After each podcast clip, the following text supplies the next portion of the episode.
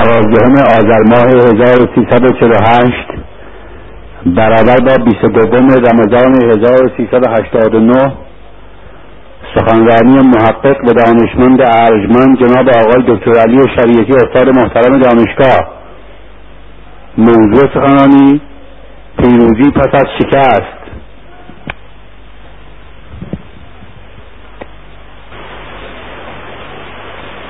شب گذشته. درباره تنهایی علی و به تعبیر درستتر تنهایی های علی صحبت کردم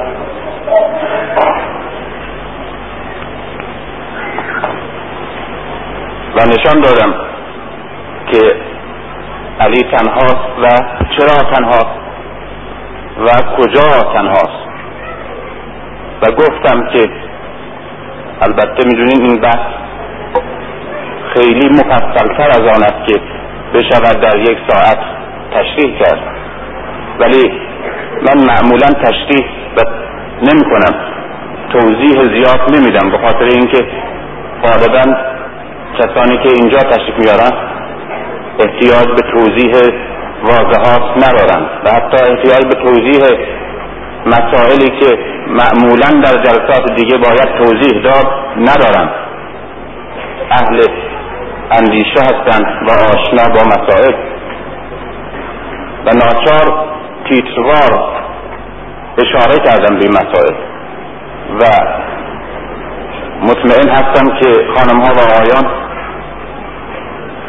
در زیر این تعبیرات مجمل و بسیار فشرده تفصیل مطلب خود می‌دانند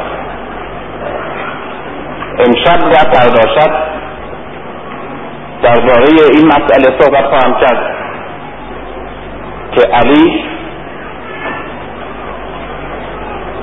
وقتی میگم علی به عنوان تنها یک فرد یک شخص نیست. بلکه در این حال با علی را به عنوان یک فکر به عنوان یک ایمان به عنوان یک مذهب و به عنوان یک راه به کار می‌برند. و مسلما از کیفیت تعبیرم متوجه خواهید شد. درباره این صحبت می‌کنم که علی پس از مرگش و پس از پایان حیاتش در تاریخ ما و حتی در تاریخ بشریت و معنویت و حتی در تاریخ جوامع اسلامی تاریخ سیاسی اسلام تاریخ فرهنگی و مدنی اسلام و همچنین در تاریخ افکار و اندیشه هایی که در جامعه اسلامی همواره در کشاکش و نزاع بودند. حیاتی بارور و مؤثر و بسیار زنده داشته است. یعنی علی پس از آنکه شست و چند سال حیات این جهانیش را بر روی این زمین گذراند و مرد زندگی معنویش را ادامه داد. و حیاتی که پس از مماتش آغاز کرد باز در اینجا علی مانند همه وجوه دیگرش یک امتیاز خاص داره. همونطور که این انسان بزرگ در همه ابعاد خصوصیات انسانیش ممتاز و برجسته است و حتی در زندگی داخلیش و حتی در دوره کودکیش یک خصوصیت منحصر به خودش دارد حرف زدنش مشخصه منحصر به خودش. زندگی کردنش شکستش پیروزیهاش جنگیدنش تحمل کردنش سکوتش سخنش ایمانش و رنجهایش همه خاص خودش. بی نظیر بی شبیه. همونطور هم زندگی او و همچنین زندگی پس از مرگ او خاص خودش. نمیگن که همه انسان ها با مرگشان میمیرند. نه. انسان های بزرگ در تاریخ هستند که پس از مرگشان زندگیشون ادامه پیدا کرده و با مرگ بدنشون وجودشان و شخصیتشان و اندیشهشان نمرده و ادامه یافته. اما علی که یکی از این کسان هست یکی از این مردانی است که پس از مرگش زندگی بزرگی را آغاز کرده یک امتیاز خاص داره. و اون این که زندگی علی اون زندگی پس از مرگش مؤثرتر عمیقتر و دامنتدارتر و زنده تر بوده است از دوران کوتاه زندگی بدنیش. یعنی حیات علی در دوره زندگی ظاهریش به نسبت حیات او در دوره زندگی پس از مرگش کوتاهتر و کم تأثیرتر بوده.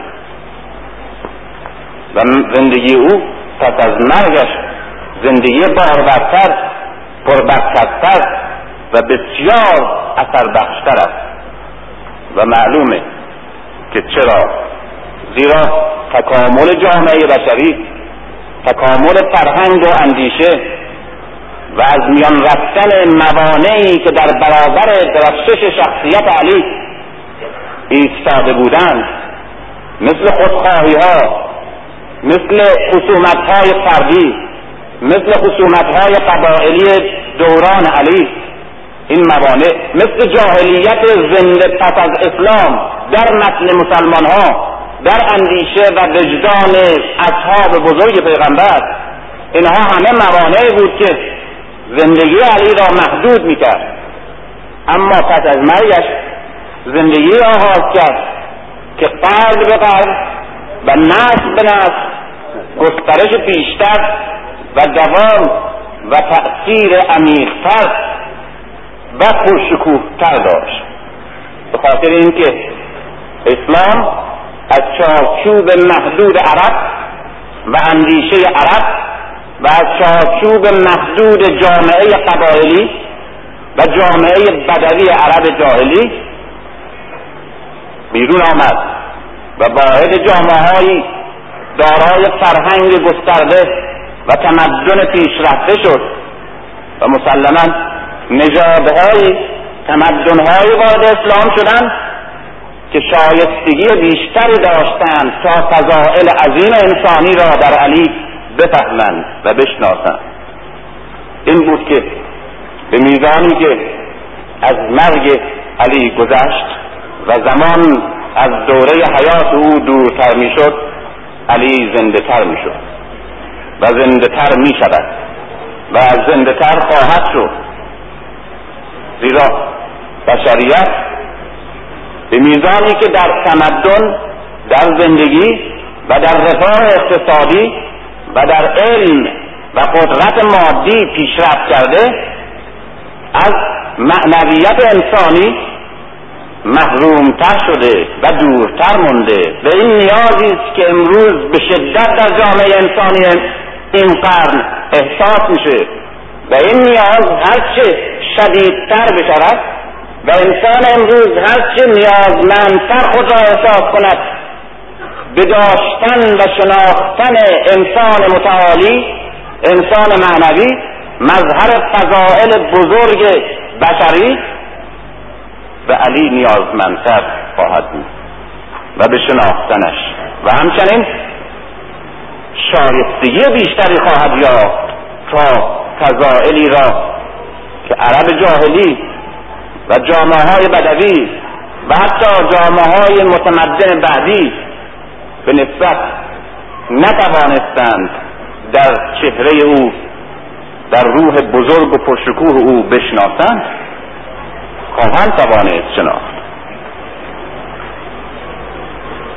وقتی میگم علی حیاتی پس از مماتش آغاز کرد یعنی تشیع. یعنی مذهبی که به نام او در تاریخ اسلام نامیده شد. یعنی نهضتی شخصیت هایی نبوغ هایی و دلهایی که به نام علی و برای علی و در راه علی در تاریخ تجلی کردن یعنی تأثیر شخصیت علی و راه او و اسلام او در تاریخ اسلام. و به خصوص در تاریخ ما ایرانی ها این حیات علی پس از مرگش ما ایرانی ها در مسئله تشیع و محبت علی دارای جایگاه و موقعیت خاصی هستیم.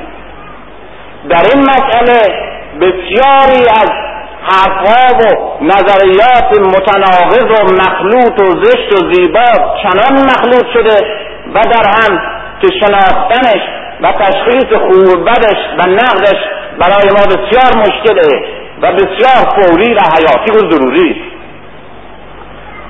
یکی اتهام دانشمندان اروپایی و علمای اهل تسنن بعضی از اونها به این که تشیع عبارت است از مذهبی که ایرانی ها به نام اسلام ساختند تا در خلال تشیع بتوانند سنت های ملی و قومی خود را حفظ کنند و به نام تشیع اسلام را برانند.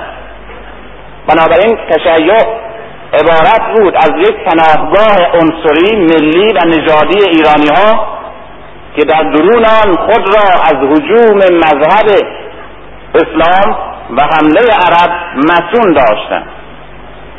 خود به خود تشیع می شود ساخته تمایلات و مساله و عقاید قوم ایرانی در برابر اسلام و در درون اسلام.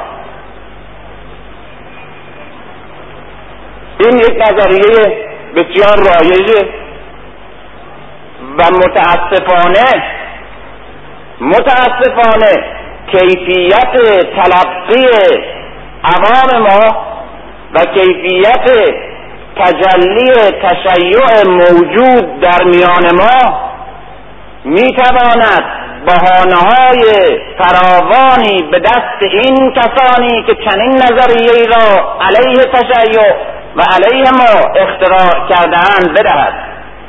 و مثال های فراوان پیدا کنند در میان ما که ثابت کنند که تشیع چنان که اونها میبافند و اتهام می‌زنند ساخته قوم ایرانی.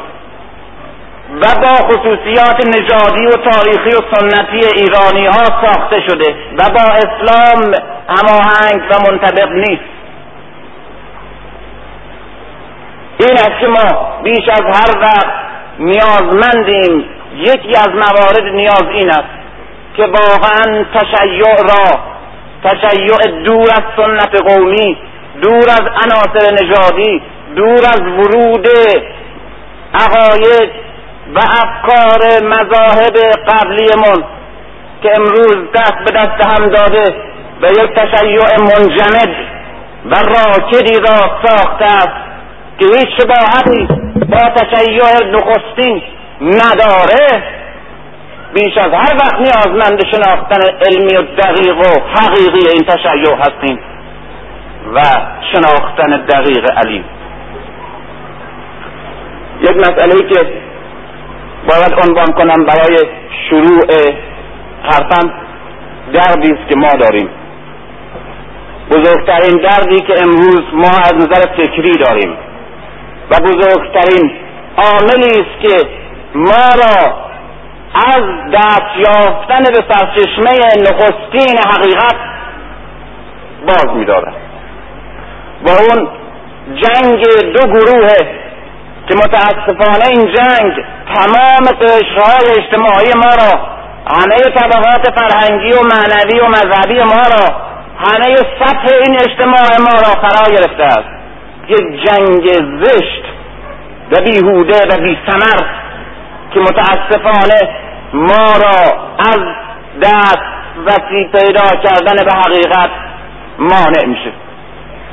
جنگ میان دو گروه گروه متقدم منجمد کهنه پرست سنتگرایی که عقاید موروسی مخلوط با عناصر مذهبی مختلف عناصر ارسی از تاریخ عناصر رنگارنگی که از مذاهب اسرائیلی و زردشتی و مهپرستی و فلسفه یونان و حتی خرافات بابلی و هم مخلوط شده و در طول تاریخ یک بافت منجمد راکدی را به نام یک فرقه ساخته و به نام شیعه این گروه آن را دفاع می کنند و از آن سخن می‌گویند و می‌خوان به این نسلی که هرگز هرگز استعداد پذیرش چنین بافتی و چنین لغمه کهنه ای نداره تحمیل کنند و تحمیل نمیشه. و بعد فریاد برمیارند که این نسل از دین روگردانه این جوانها فاسدند. اینها همه به آهنگ دیگری می‌رفتند. و اینها نسبت به حقیقت و فضیلت گرایش ندارند. دارند. بیش از همه وقت. من به عنوان یک کسی که با این نسل تماس مستقیم و مداوم داره و داشته احساس می‌کنم اقرار می‌کنم و معتقدم. این را به خاطر مسلحت نمیگم. ایمان قاطع من است و هزاران دلیل و قرینه دارم. که شاید هیچ وقت نسل جوان متفکر ما برای دست یافتن به اون حقیقت برای شناختن واقعیت مذهبش به اون حقیقت پنهان شده در طول تاریخش که اسلام است که احساس مذهبی است. هرگز به اندازه این دوره و این نسل احساس تشنگی و ابراز نیاز نکرده. هیچ وقت این حلقوم ها این همه تشنه برای آشامیدن اون آبی که از سرچشمه نخستین حقیقت تشیع و اسلام میجوشید باز نبوده. هیچ وقت. امروز یک کتاب خوب مذهبی در چنین محیطی در چنین شرایطی بیش از هر کتاب دیگری حتی کتابهایی که برای ترویج قراعد جنسی نوشته میشه که در تمام دنیا این کتابها در از نظر تیراژ از نظر فروش در صفحه اولا در تمام دنیا حتی اروپا. در اروپا در کشورهای متمدن. از نظر تیراژ از نظر فروش. کتابهای اول کتابهای جنسی. کتابهای دوم رمانهای پلیسیه اما توی کتاب شناس کتابخان ما جوان تحصیل کرده ما بدون هیچ شرایط مساعدی کتاب خوب و نو و درستی که حرف تازه ای داشته باشه درباره احساس مذهبی درباره دین درباره اسلام بیش از هر کتاب دیگری رواج داره و خواننده داره و احساس نیاز میشه نسبت بهش. تحقیق کنین ببینید بدون هیچ زمینه بدون هیچ عامل ترویج و تبلیغی. این چرا پس فریاد واقف اسلاما بلنده؟ به خاطر اینکه نیاز این نفس و کیفیت ترقی و تفکر این نسل شناخته نیست. این نسلیه که با مدرنترین اندیشه های امروز دنیا کمابیش آشنا. نسلی است که مکتب های فلسفی از اطراف به مغزش هجوم آورده. نسلی است که در سطح علم امروز جهان قرار گرفته. و نسلی است که رشته های گوناگون علمی و ادبی و تکریر در سطح بسیار بالایی تحصیل می کند و بنابراین چنین کسی چنین فهمی و چنین احساسی نمی‌تواند در حد یک مذهب ارثی تقلیدی تعبدی راکد پایین بیاد نمی‌تواند دلایل ارثی را که یک مادر مادر بزرگ و دایه و پدر بزرگ به کودک می‌گفتند و او را تا کلاس چهارم و پنجم و ششم ابتدایی می‌تونست ساکتش بکنه. این دلایل نمی‌تونه یک دانشجویی که رشته فیزیک رشته فلسفه رشته شیمی رشته طب رشته های مختلف جامعه شناسی در این سطح می‌خوانه قانع کنه. باید در همون سطح علم امروز تعلیم مذهبیش هم بالا بیا اما می‌بینیم که یک نسل یک جا دانشجو تا کلاس پنج و شش ابتدایی تعلیمات مذهبی از پدر و از مادر و از قوم خیش و از مجالس مذهبی و دوره های قرآن و دوره های تجوید و امثال اینها پیدا می‌کنه. خب مغز او و سطح تفکر او در سطحی است که کافیشه اما این تعلیمات مذهبی در همین سطح میمانه ولی تعلیمات علمی او و منطقی و فلسفی او در سطح دکترا بالا میره. در سطح بسیار قله بلند امروز علم بالا میره. طرز تفکرش رشد امروزی پیدا می‌کنه. بنابراین در اون سطح که مذهبی که بهش تلقین شده و در تا کلاس شش ابتدایی بحثش بوده اون در همون سطح میمانه. خود به خود اختلاف سطح بین مذهبش و بین فکرش این اختلاف سطح پیدا میشه و تناقض و خود به خود یکی رو قربانی می‌کنه و مسلما اون چرا که سطح پایین تری داره از لحاظ فهم و فکر اون رو قربانی می‌کنه. بیشتر. این مسئله است که می‌بینیم ایمان مذهبی یا عقاید مذهبی سسته. نه به خاطر اینکه اصولا روح این نسل یک روح لامذهبه یک روح بیگانه با معنویته. هرگز بیش از هر وقت نیاز به معنویت در دنیای امروز و من جمله در نسل امروز کشور ما احساس میشه. و متاسفانه متاسفانه به این نیاز جواب گفته نمیشه. و متاسفانه این خلق یا همونطور خالی میمانه و رنج میده. به این نسل آواره و پریشان و دردمند می‌کنه و یا با چیزهایی پر میشه که او رو فاسدش می‌کنه. و جز دو سرنوشت سرنوشت دیگه نداره. و این نیاز هست که مسئولیت کسانی را که میاندیشند و کسانی را که می‌شناسند تا این حد سنگین می‌کنه. این دو گروه این دو گروه یکی مدافعین معمولیه. مسلما استثناها وجود داره در همه وقت. و من در این حال به هر دو گروه افراد و شخصیت هایی را می‌شناسم در هر دو گروه که بهشون در حد ارادت در حد مریدی و مرادی ستایش می‌کنم. اما قضاوت عمومی اغلب و اکثر دارم میگم. گروهی که مذهب سنتی ارسی منجمد را می‌خوان ازش دفاع کنند به نام علی به نام تشیع.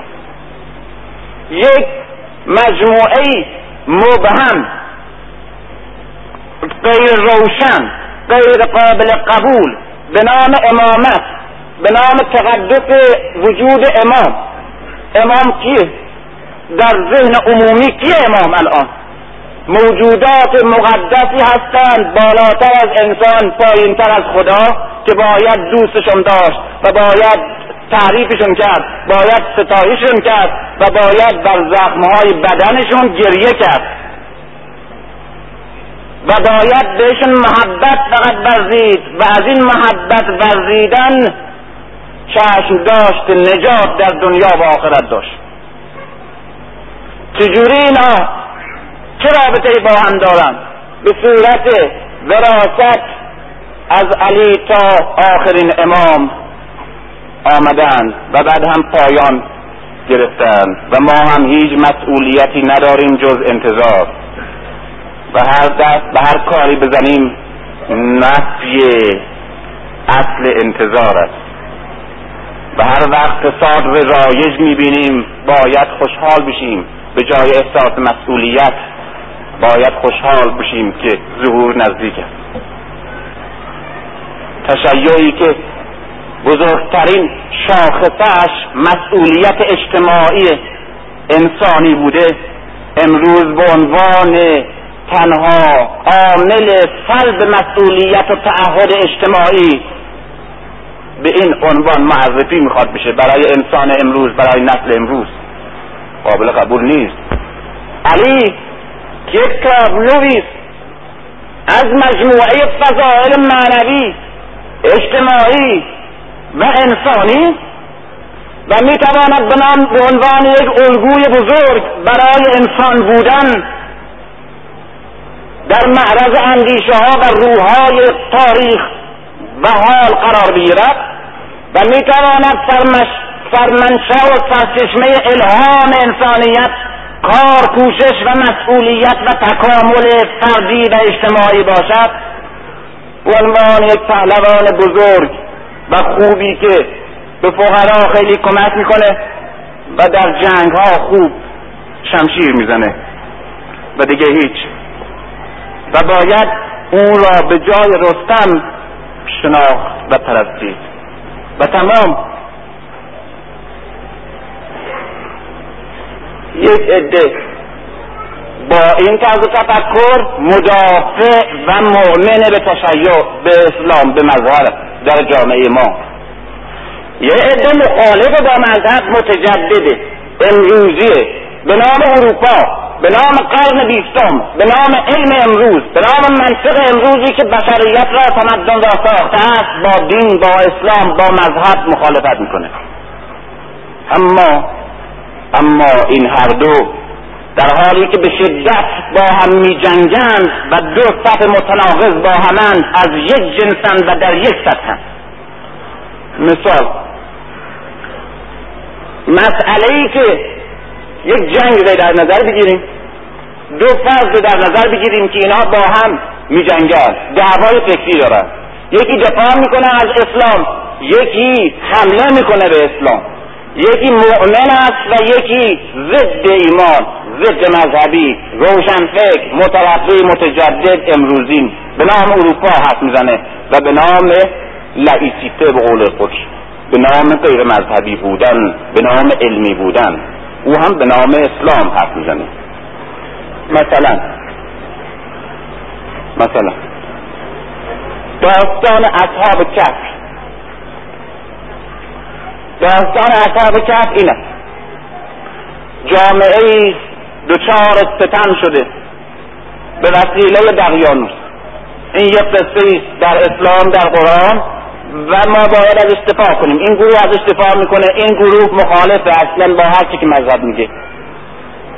این دفاع می‌کنه که چند نفر هفت نفر در این جامعه دقیانوسی که دقیانوس بر سرنوشت مردم تسلط داره و نفس کشیدن و از مردم سلب کرده می‌بینن هیچ کار نمی‌تونن بکنن نمی‌تونن اصلاح کنن نمی‌تونن عوض کنن ناچارن یا باید تحمل کنن و بپوسن و مست بشن ناچار فرار می‌کنن. اینها از تحت تسلط اقتدار و استبداد دقیانوس میگریزن خواهش می‌کنم به این مثال دقت بفرمایید برای اینکه همه حرفایی که می‌خوام بزنم در اینجا گنجونده شد.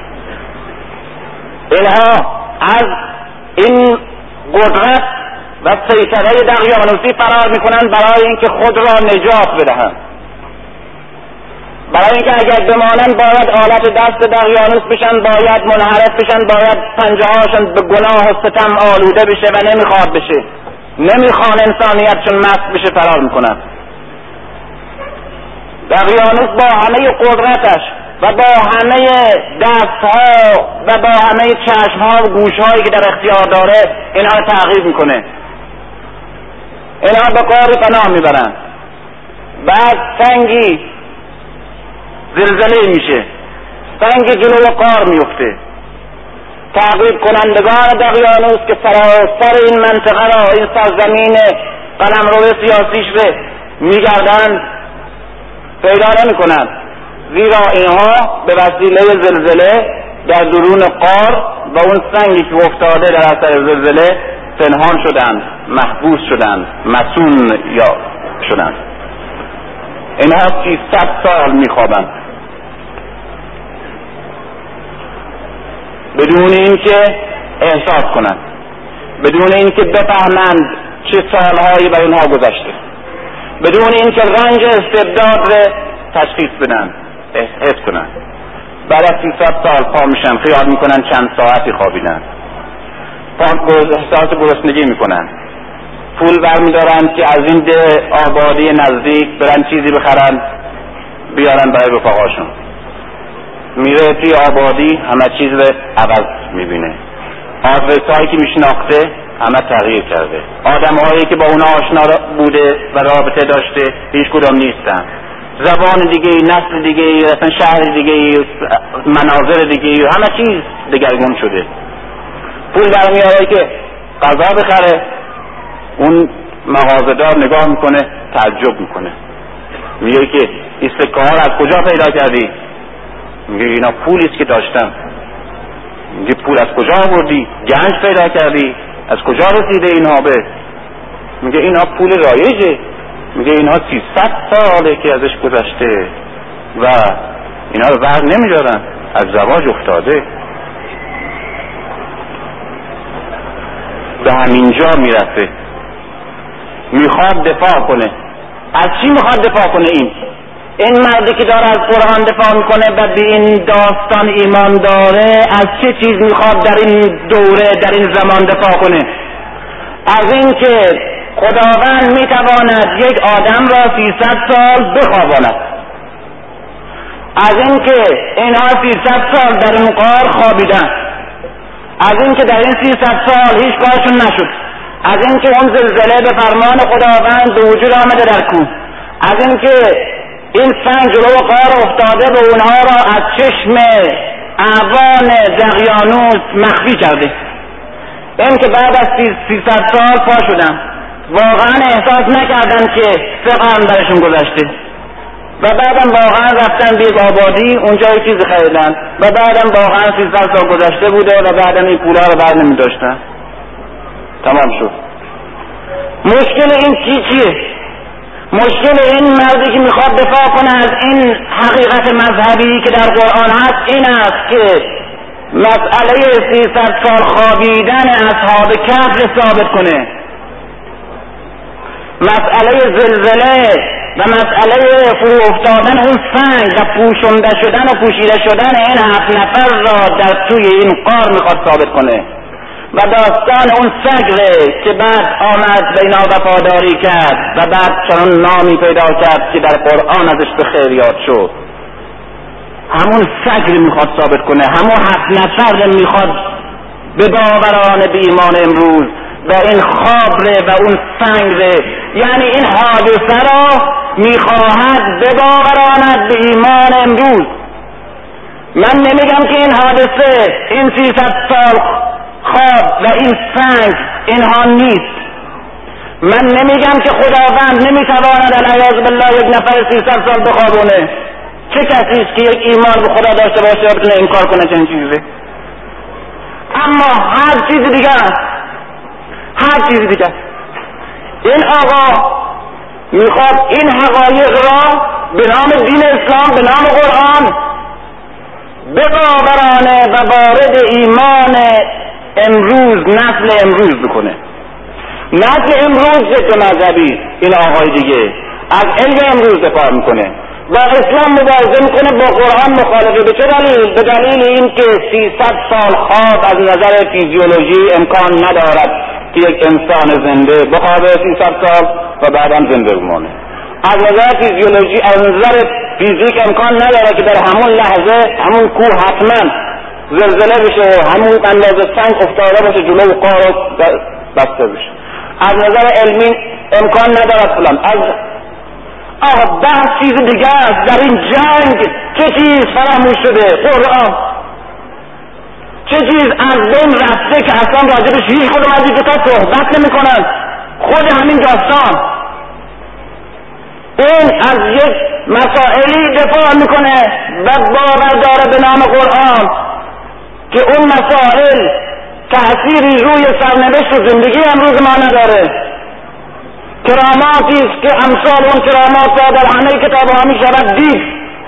و حقیقت هم اگر داشته باشه که داره اون حقیقتی است که حادثه در گذشته گذشت و گذشته و روی ما نه روی فکرمون نه روی تربیتمون نه روی جامعهمون تاثیر نداره.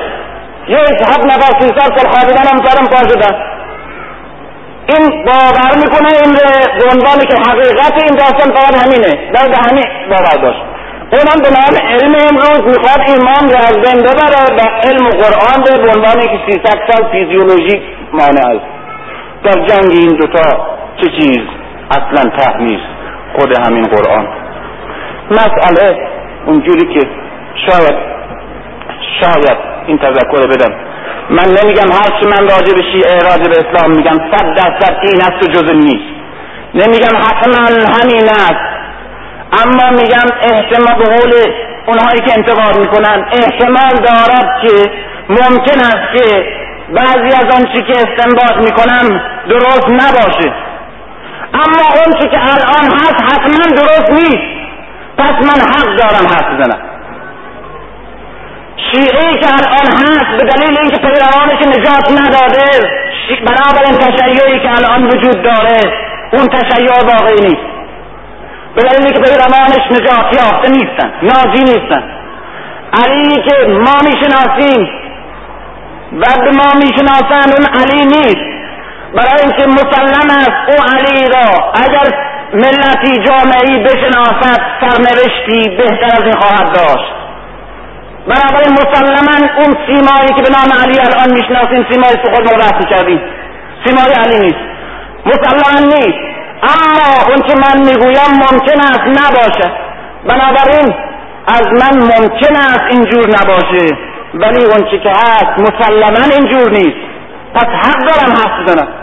باید هر کس روی یک تحقیقی روی یک کاری یک فکری حرف تازهی در راه تلاش برای یافتن سیمای واقعی اسلام. سیمای واقعی و معنویتی که ما را در تاریخ نجات داد و اون قدرت و افتخار و تمدن و عظمت و اون آهای سیادت بر همه ملت ها به آورد. در راه شناخت اون حقیقت هر کس کوشش کند و به یک حقیقتی برسد باید بگوید. باید بگوید. اگر حرفش درست نیست باید دیگرانی که در این ساعت هستند بهش بفهمانند که این حرف درست نیست. اما باید اجازه داد که حرفش رو بزنه. اگر هیچ کسی چی نگه همینجور خواهیم موند. باز هزار چهارصد سال دیگه هم خواهیم موند. و بدتر از این هم خواهیم شد. اما اما اون چیزی که من می‌فهمم از این داستان که فکر می‌کنم یا باید همین باشه یا یه چیزی مثل این. یعنی یک آیه قرآن یک داستانی از اسلام یک شخصیتی از تشیع از دین ما. اگر شناختنش و فهمیدنش به درد رهبری ما به درد راهنمایی ما به درد زندگی امروز بشر نمی‌خورد او جز قرآن نیست. جز اسلام نیست. برای که اسلام زنده است یعنی الان من اگر بخوانم به درد امروزم می‌خوره. من روشنگری به من میده تا مسائل ببینم. به من قدرتی میده تا مسئولیتی را انجام بدم. مرا تربیت می‌کند. روی اندیشم دینشم تفکرم تاثیر داره. روی اخلاقم تاثیر داره. اما اگر فقط یک حادثه باشه که حادثه در گذشته گذشته تاثیری روی زندگی ما نداره اگر ما اینجوری یک مسئله می‌فهمیم جز قرآن نیست بد می‌فهمیم. من همین داستان اصحاب کهف جوری می‌فهمم که به عنوان یک حرف بسیار نو باید به انسان امروز گفت. به انسان همه نفسا باید گفت. همواره زنده و اون اینه که روحهای ضعیفی که در برابر دنیا در برابر قدرت در برابر سیطره مطلق یک قدرت یک نیرو یک طبقه ضعیف شدن. ناامید شدن. به یأس اجتماعی و یأس فلسفی و یأس سیاسی و یأس نمی‌دونم فکری دچار شدن. و این بهانه کردن برای ماندن و پوسیده شدن و مسئولیت احساس نکردن. این داستان میگه که اگر دنیا اگر دنیا در اختیار یک قدرت غیر حق باشه و در سراسر این زمین جز پنج تن یا هفت تن هم فکر نباشن و همه مردم هم به دنبال همون راه باطل بروند و هیچ روزنه از امید نسبت به آینده نباشه و هیچ احتمال تغییر وضعی هم نرود. و این معتقد باشیم که هست دقیانوس و هست وضع موجود در دنیا و اون ایمانی که ما داریم هرگز شانس موفقیت نداره به خاطر اینکه دقیانوس و مردم دقیانوس همه بر یک راه می‌روند. و فقط روی این زمین پنج سن هفت سن هستن که احساس می‌کنند روشنایی راه و نجات اون هفت نفر نباید مایوس بشن. اون هفت نفر نباید بگن که این جاویده و همیشگی نباید معتقد بشن که دیگه امیدی نیست. مسئول هفت نفر در برابر دنیا مسئولیت داره و باید کار بکنه. اگر همه راه ها بسته است لااقل نجات خودش و خود همون هفت نفر. باید بدانن داستان میگه که برخلاف تصور اونها این سکه از رواز میفتد و برخلاف تصور اونها مردانی که علا رقم زمان علا رغم تاریخ علا رغم همه شرایط. حقیقت را و این مشعل لرزان را در چار موج حوادث طوفان نگه میدارند به سرنوشت موفقی می‌رسد. پیروز می‌شوند. روزگار سکه را از رواج میندازه اوضاع عوض می‌کنه. به طوری که وقتی بری دیگه هیچ کس رو نشناسی. به طور وقتی که شهرها رو ببینی ببینی هیچ آثاری از این دوره نیست. همه چیز عوض شده نسل ها جامعه ها بعض همه چیز عوض شده. این ضرورت جبر خدایی تاریخ بشریه. این معنی این داستانه. این معنیه که به هر انسانی برای همیشه صحبت هفت نفر نیست صحبت خواب نیست. برای همیشه این پیغام از داستان اصحاب کهف است که ای کسانی که می اندیشید و حقیقت را حس کردید اگر یک نفرید اگر هفت نفرید و اگر زمان برخلاف حقیقت است شما مسئولیت دارید و هرگز خیال نکنید که ستم دائمی است جبری که خداوند در تاریخ نهاده است دگرگون می‌کنه همه چیز باز همین داستان در سوره روم داره و این همین مثال منه. افسوس که یک کمی از مسیر دور میشم ولی این از چیز فوری تره ولی جز عنوان هست نباشه جز عنوان زمان ما هست. در سوره روم در آغاز روم مسئله است که قرآن ته کرده. در اون دوره رومی ها از ایرانی ها شکست خوردن.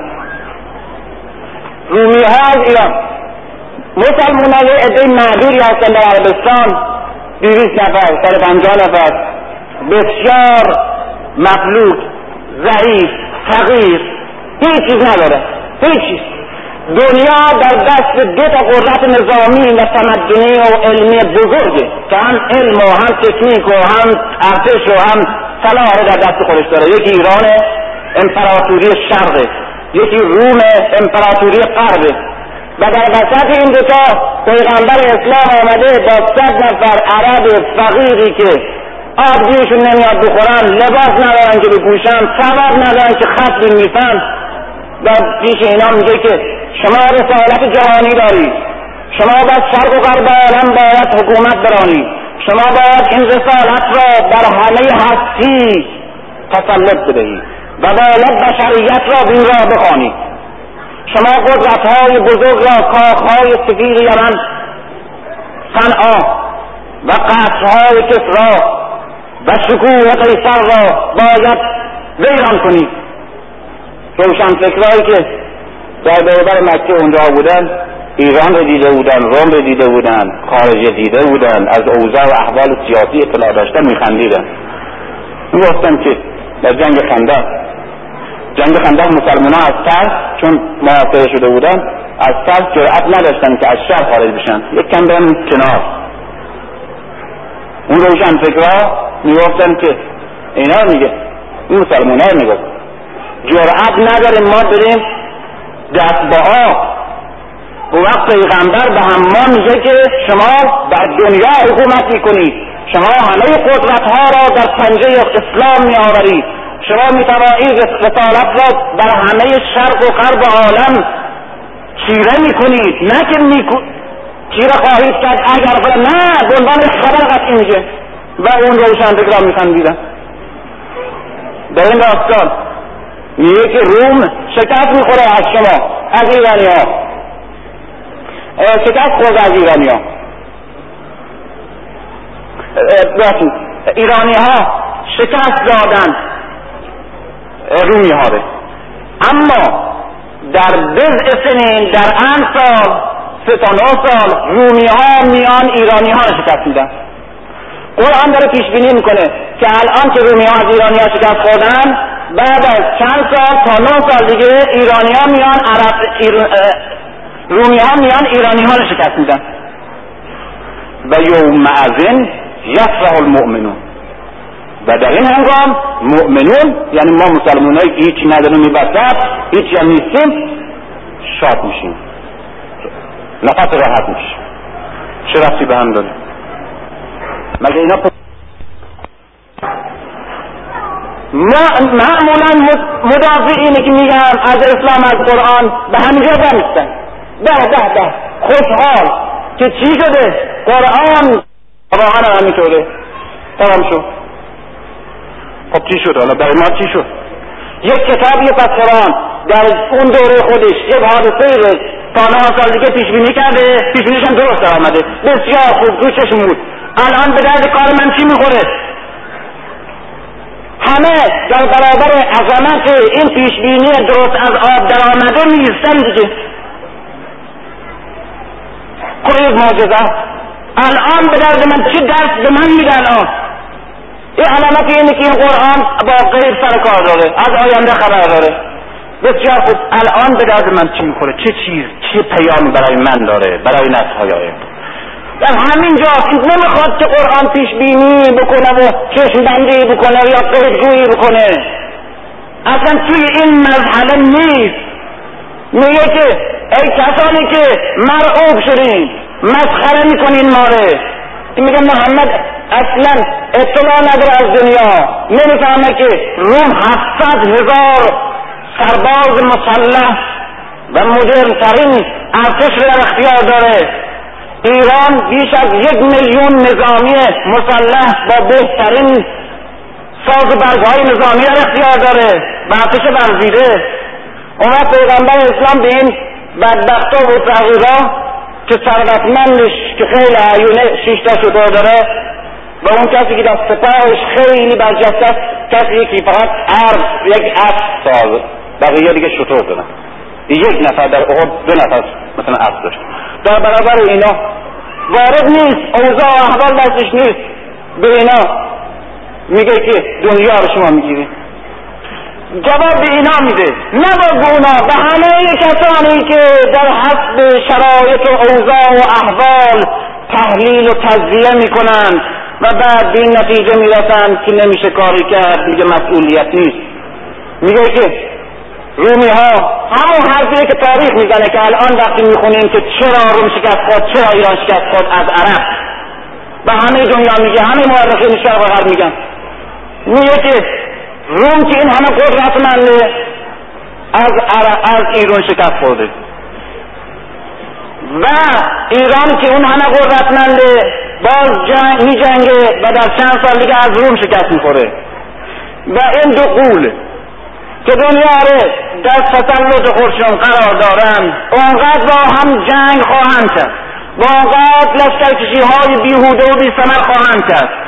اونقدر قوای معنوی و مادی خودشون را در جنگ های و لشکرکشی های بیهوده و در این طاعون ها و وباها و قحطی های فراوان و در این که دهقان ها رو همیشه به میدان جنگ بفرستن و اونجا کشته بشن و اینجا تولید نشه با اینکه روابط اجتماعی همه فرسوده بشه و این به قدری در جنگ های بی سمر سه چهار قرن همیشه ایران و روم هم جنگیدن اینا خودشون را فرسوده بکنن. خودشون از درون که با یک ضرب شمشیر چند تا مسلمان همه اون شکوه و عظمت ایران و همه شکوه و عظمت ارتش مسلح روم به زانو در بیاد و دیدیم که 20 سال 18 سال بعد 8 سال بعد 8 سال بعد در 18 سال 18 ایران حمله شده به روم حمله شده. پنج سال شش سال هفت پنج سال بعد از پیغمبر اسلام.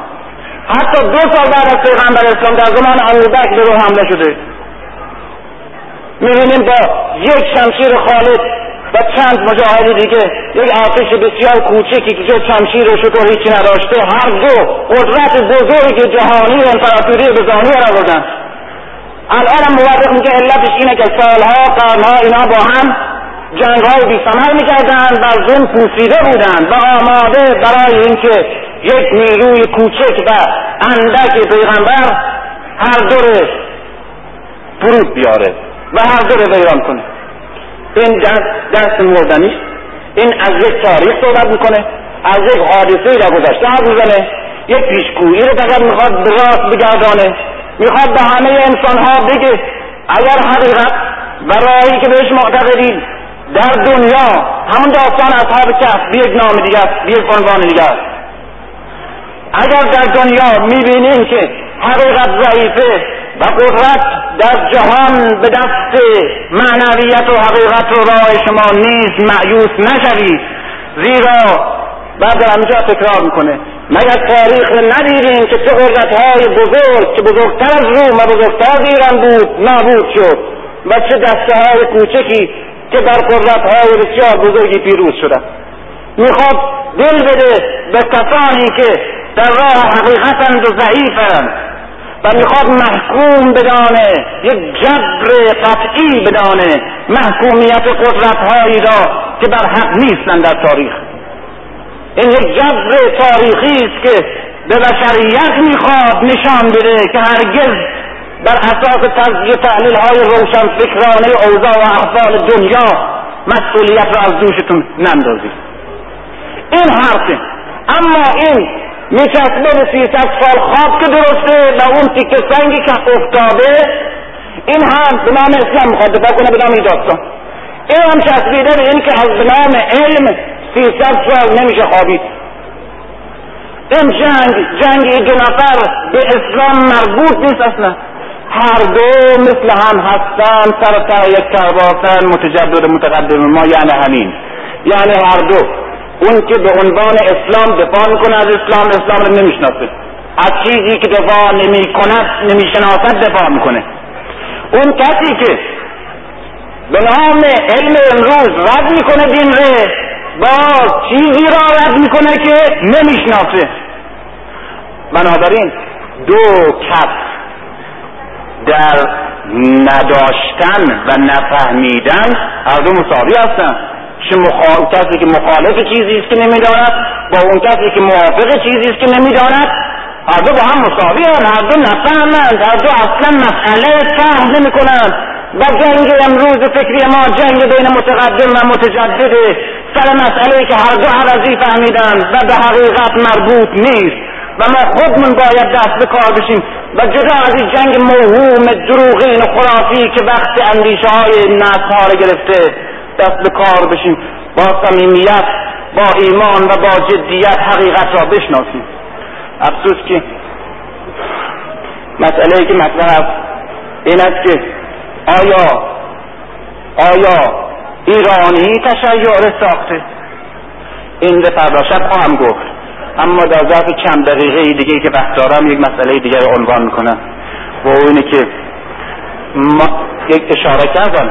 که اونهایی که میگن شیعه را ایرانی ها ساختن شیعه را ایرانی ها ساختن بزرگترین دلایلی که دارن برای اثبات این اتهام دروغینشون عمل ما. من یک مسئله اینجا مطرح می‌کنم. نمی‌دونم که واقعا اونجوریست که من الان می‌فهمم یا نه. شما هم این را به عنوان یک سوال گوش بدین. نه به عنوان یک اعتراض یا یک جواب. به عنوان یک سوال در ذهنتون مطرح بشه. ما به بچه هامون چی میگیم؟ وقتی می‌خوام بحث از دین و بحث از تشیع بکنیم و اونها را متدین با بیاریم به بچه هامون چی میگیم؟ نمیگیم که اصول دین ستاست درست خواهش می‌کنم به این مسئله گوش بدین. چقدر برای من وحشتناکی. اصول دین یعنی اصول دین اسلام. دین اسلام چیه؟ دین اسلام دینی که پیغمبر آورده کتابشم قرآنه. خداشم الله اصول دین اسلام که پیغمبر آورده یعنی سه تا. توحید نبوت و معاده این سه اصل اگر معتقد بشی بچه جان مسلمانی اما اما قول یک در مثل میگه وای به حال بعد از اما.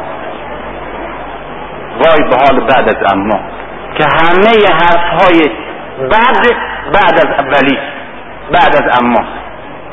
یک اصلی رو اعتراف می‌کنه که درسته یک ولی میاره برای که از زیر بار درده اما اصول مذهب شیعه پنج تا. توحید نبوت معاد و عدل و امامت. آیا این تحریف کردم من در عبارت؟ آیا همینجور نمیگیم؟ آیا این دیگه کلیشه نشده که هممون به همین مسئله معتقدیم؟ و به قدری دیگه مسلم شده و به قدری تکرار شده و به قدری مورد اتفاق همه جامعه هست که هیچ کس جسادی بر نیامده که این سوال مطرح کنه این چجور شد؟ اصول دین اسلام ستا و توحید نبوت ما به این چه هست؟ هر کسی معتقد باشه مسلمونه خب تموم شد دیگه. خب تموم شد دیگه. اما اصول شیعه پنج تا. توحید نبوت ما عدل امامت. اگر اون بچه بپرسه اگر یک فرنگی بپرسه اگر یک مسلمان بپرسه مگر حق دارن بعد از مسلمان بودن به اصل دیگری هم معتقد باشن؟ اگر واقعا این سه اصل اسلام کافی نیست مگر؟ مگر اسلام کافی نیست؟ این دو اصل دیگه اگر جز اسلام پس بگو اصول دین اسلام پنج تا توحید نبوت معاد عدل امامت. که البته من معتقدم پنج تا پنج تا و بیشترش هم هست. اما اگر اصول دین اسلام سه تا تو حق نداری دو تا اصل دیگه در کنار اصل اسلام که قرآن آورده پیغمبر آورده اضافه کنی. تو اضافه کردی؟ عالم بزرگ اضافه کرده شهید ثانی اضافه کرده علی اضافه کرده حق نداشته حق نداشته در کنار اصولی که پیغمبر اسلام به نام اصول اسلام عرضه کرده هیچ کس حتی پیغمبر اسلام اصلی رو اضافه کنه. مگر این اعتقاد ما نیست؟ بنابراین تو خودت با این لحن